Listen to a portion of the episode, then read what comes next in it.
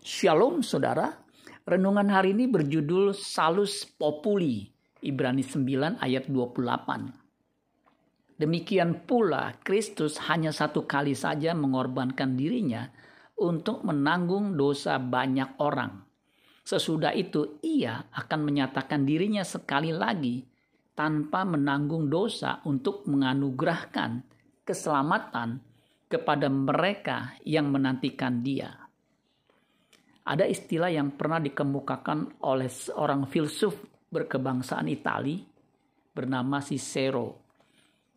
Salus populi suprema lex esto. Yang artinya keselamatan rakyat merupakan hukum tertinggi bagi suatu negara. Istilah ini populer di kalangan politisi dan praktisi hukum. Sekarang ini di tengah pandemi COVID-19 istilah ini sering didengungkan Allah Bapa itu sudah menyatakan bahwa keselamatan manusia itu begitu penting sesaat ketika manusia jatuh dalam dosa.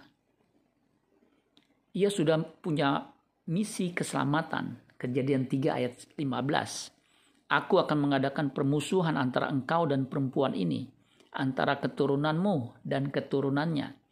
Keturunannya akan meremukkan kepalamu, dan engkau akan meremukkan tumitnya.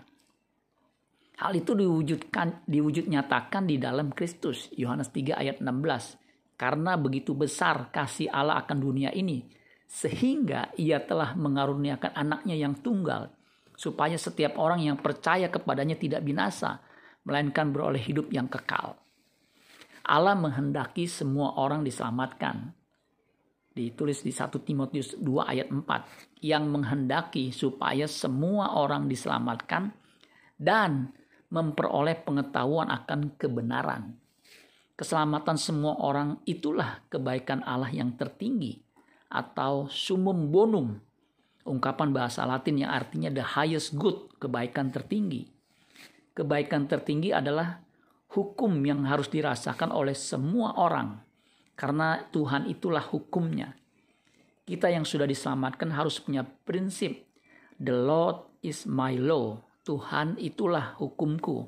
Lex est Dominus.